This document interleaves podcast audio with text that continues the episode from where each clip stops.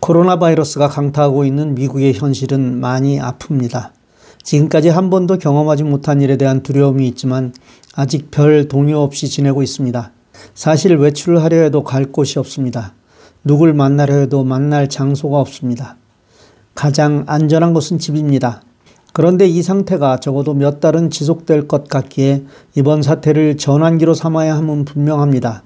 그저 견디는 것에만 집중한다면 사태가 진정되고 나면 몸무게만 늘 것이 뻔하기 때문입니다. 이럴 때 가장 좋은 것은 무언가를 배우는 것입니다. 특별히 앞으로의 삶에서 가장 필요한 IT, 스마트폰부터 배웠으면 좋겠습니다. 안녕하세요. 저는 재미있는 IT 대표 윤승준입니다. 오늘은 카카오톡의 라이브톡에 대해 말씀드리겠습니다.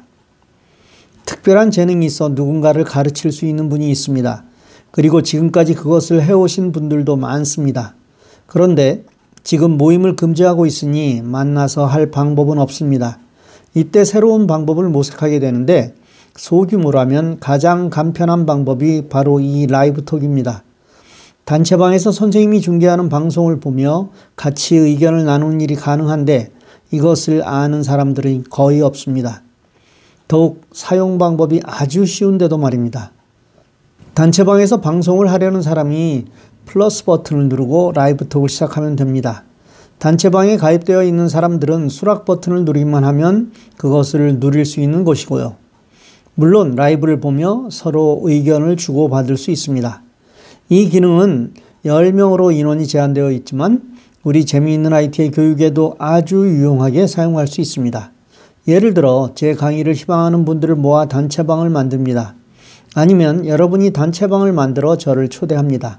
그리고 강의를 시작하면 됩니다. 시공을 초월한 강의가 아주 쉽게 가능하게 된 것입니다. 물론 지금까지도 video conference를 할 수 있는 툴은 많이 있었고 그것을 통해 화상회의식 강의를 한 것도 사실입니다. 그런데 이 방법은 집중력을 높일 수 있는 아주 좋은 방법입니다.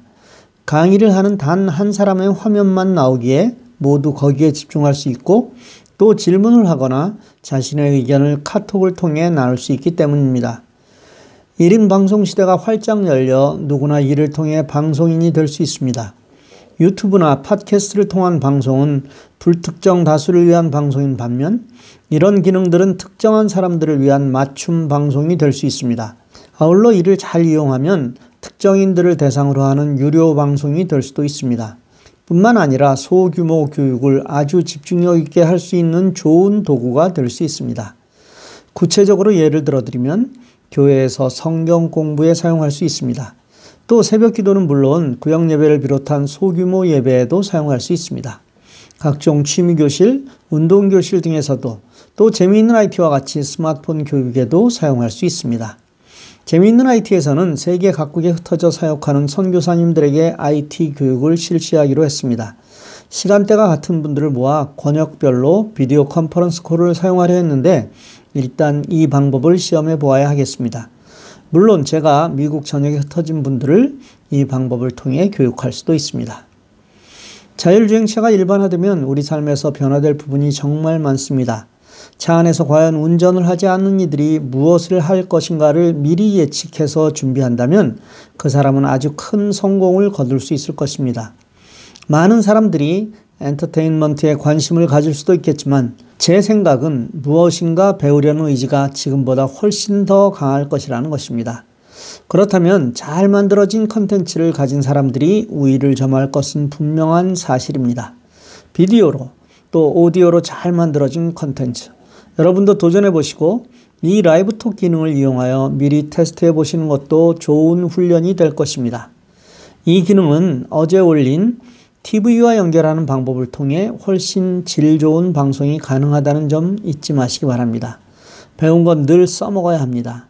오늘도 멋진 하루 보내십시오. 감사합니다.